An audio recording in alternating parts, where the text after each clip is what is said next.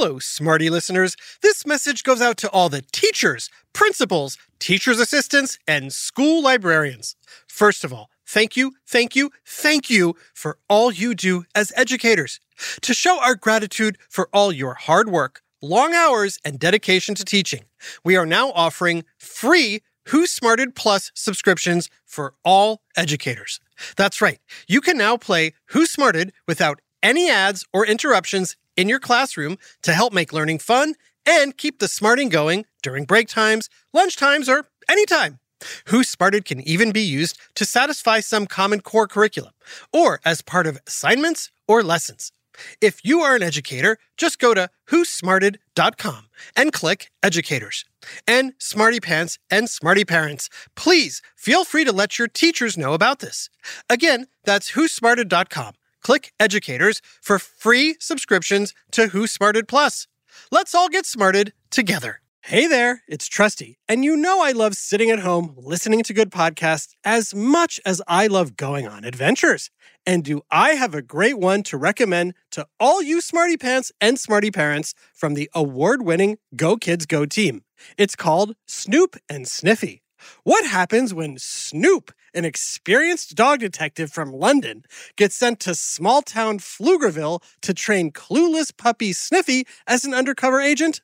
Mystery, adventure, and chaos! Seriously, the town of Pflugerville isn't Dolesville like Snoop expected, and he quickly realizes that he can't handle all the action without Sniffy by his side.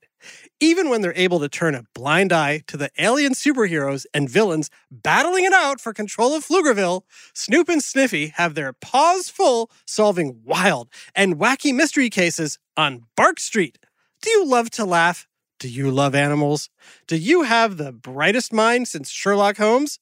Then tag along. There are already eight seasons of hilarious canine crimes to solve. Search for Snoop and Sniffy on Apple, Spotify, or wherever you get your podcasts.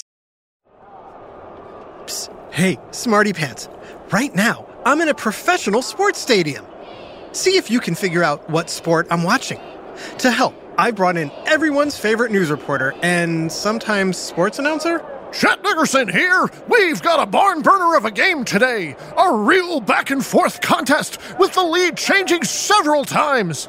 Ooh, with 10 seconds on the clock, it's all gonna come down to this final play. Hmm, right off the bat, you can rule out one major sport baseball. Chet said there was 10 seconds left on the clock. And baseball doesn't go by a clock, it goes by innings. Okay, keep listening. It's fourth down and goal to go. New York is down by six and has the ball on the Chicago 10 yard line. They need a touchdown to win. Johnson, the quarterback, lines up under center. The ball is snapped, and Johnson drops back to pass. Here comes the defense looking for a sack to end the game. Oh, but Johnson scrambles to his right. He looks downfield. All his receivers are covered. Time's running out.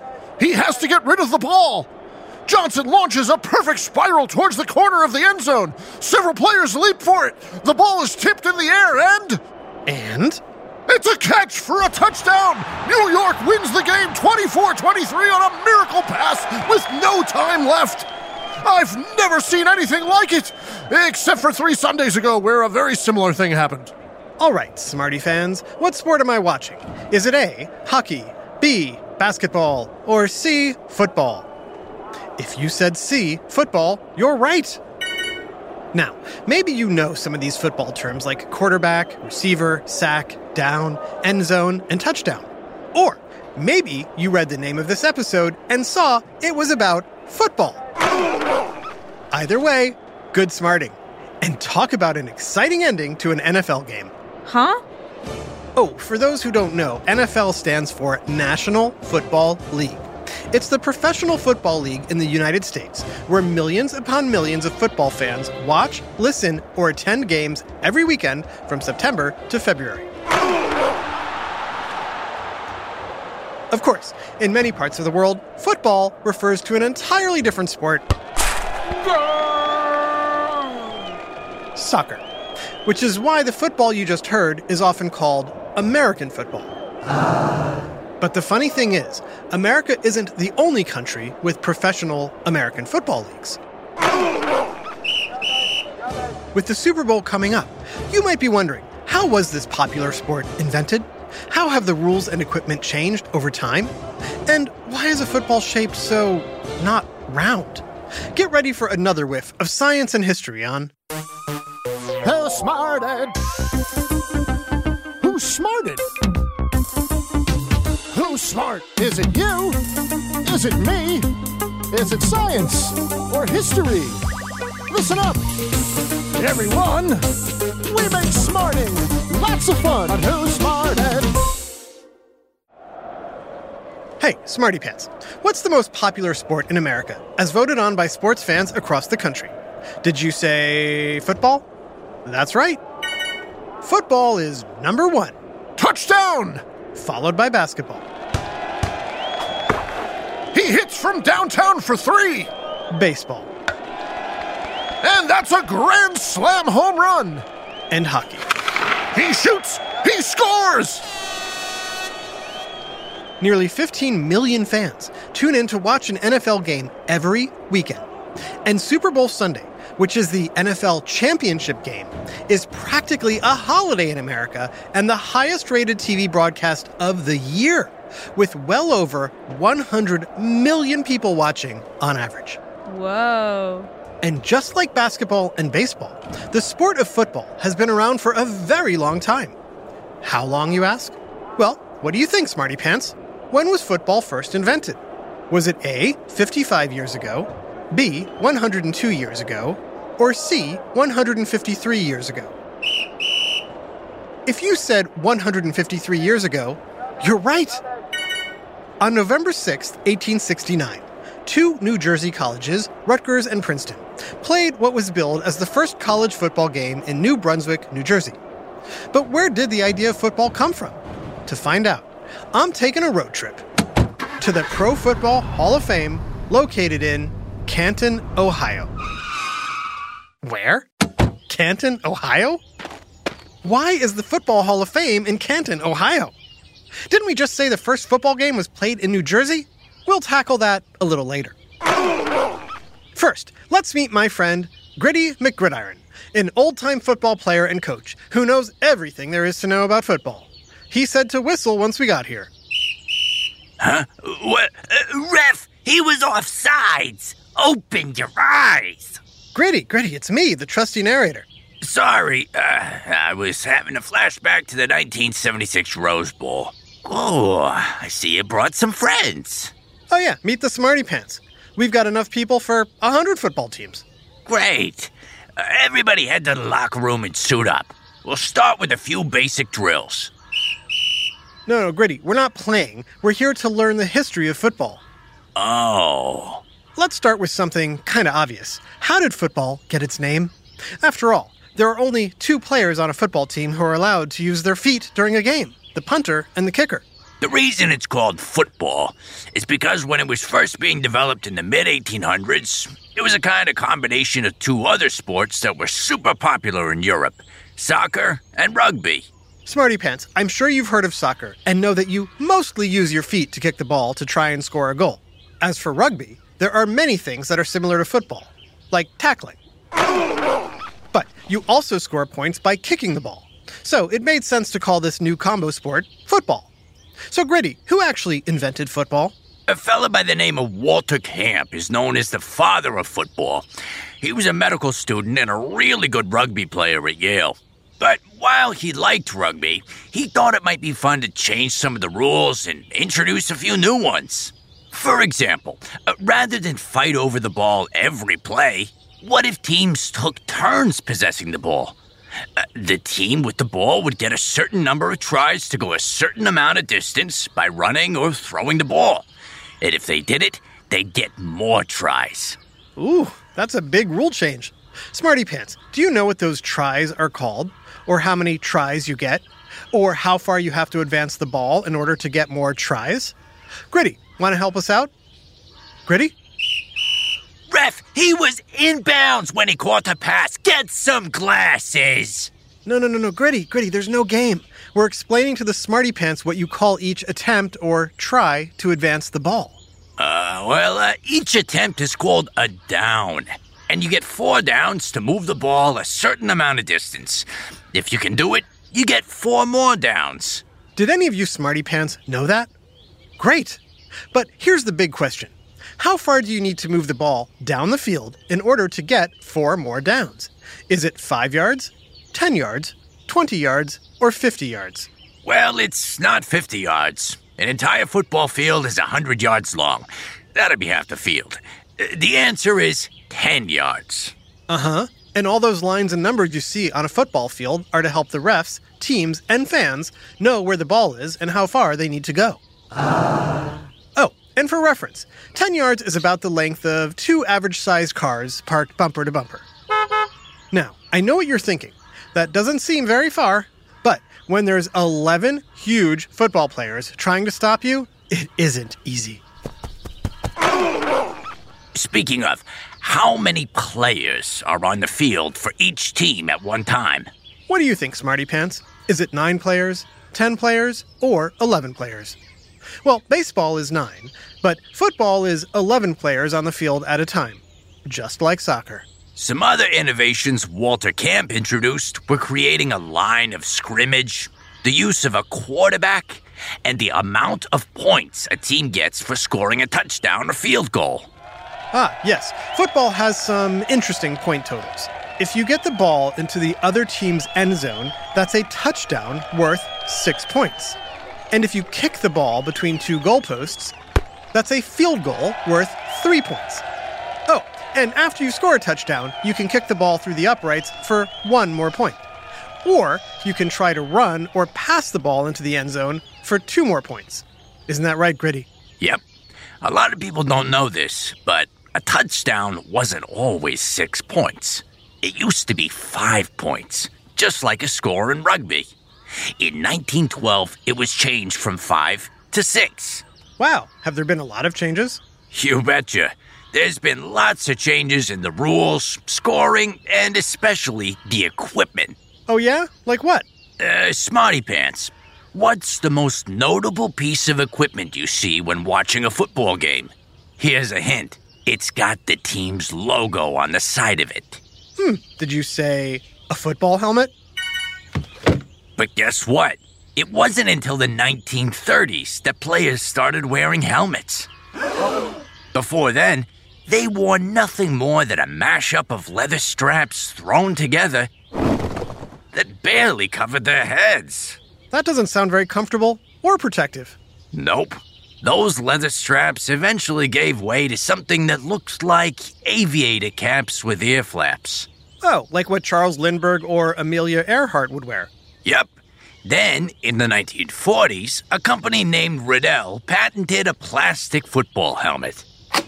Legend has it, it took an elbow to the teeth of famous quarterback Otto Graham of the Cleveland Browns in 1953.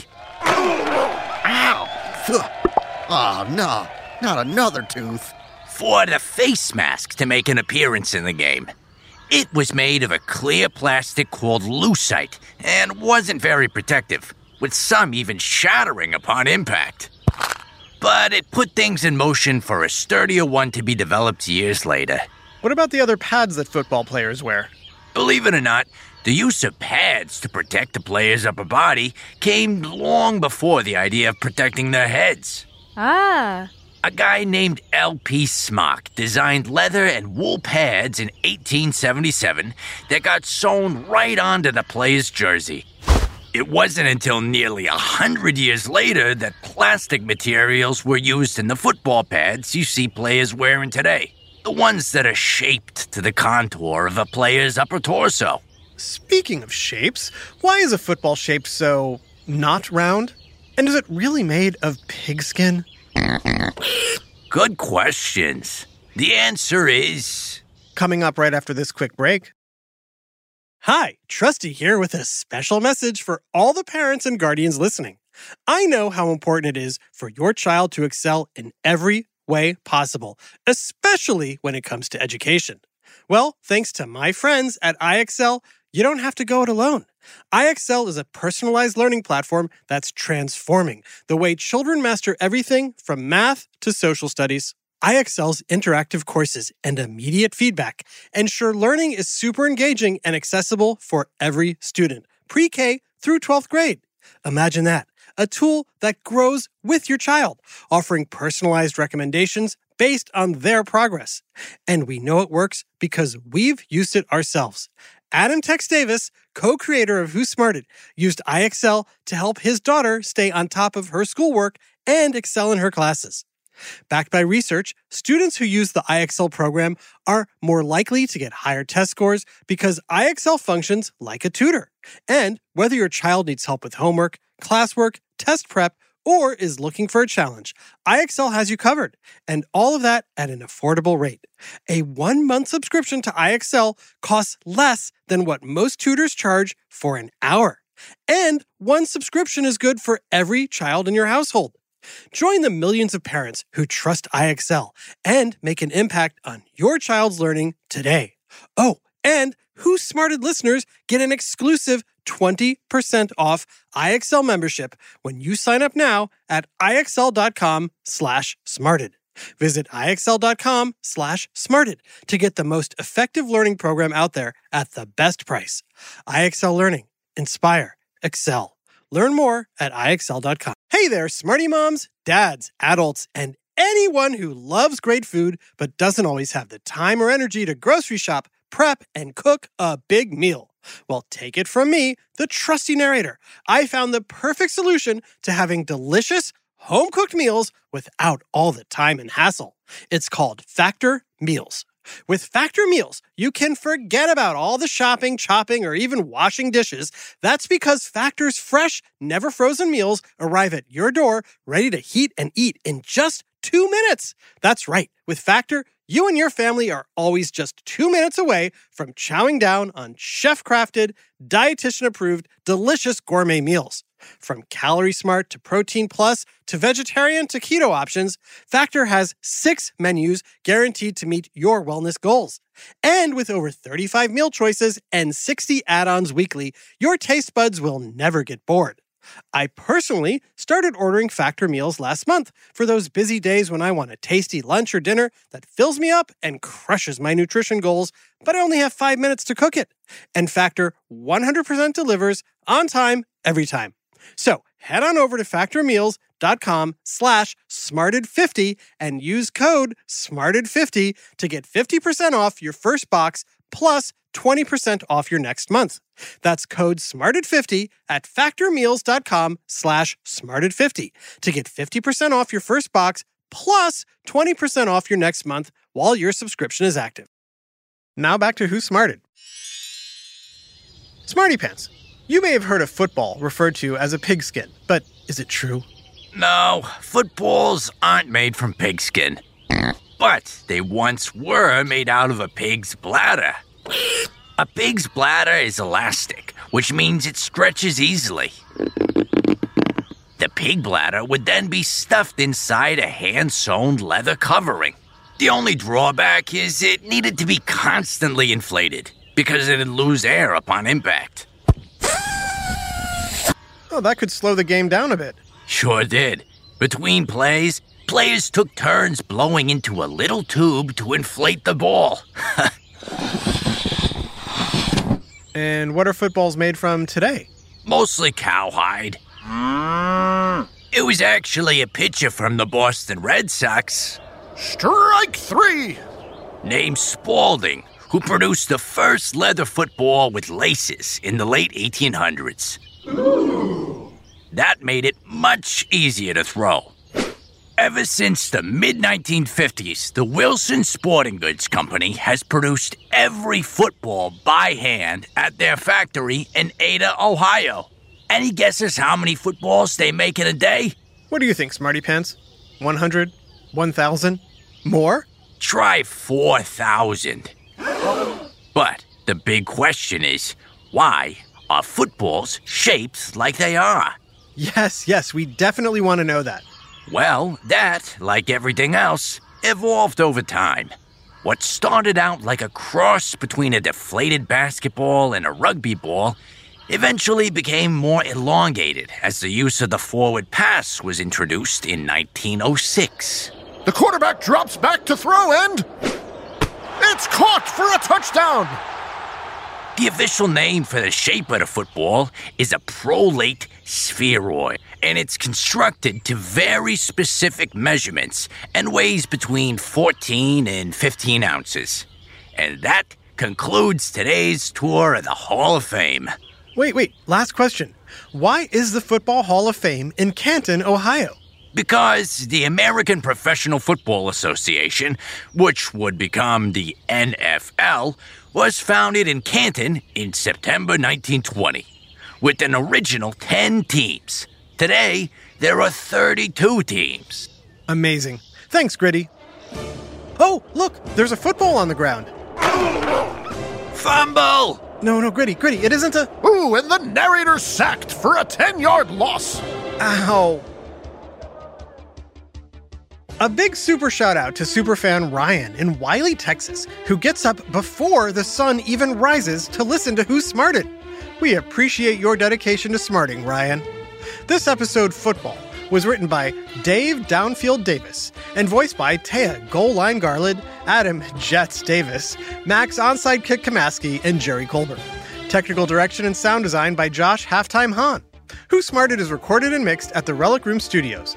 Our associate producer is Max Kamaski. The theme song is by Brian Super Bowl Suarez, with lyrics written and performed by Adam Tex Davis. Who Smarted was created and produced by Adam Tex Davis and Jerry Colbert. This has been an Atomic Entertainment production. Go Jets!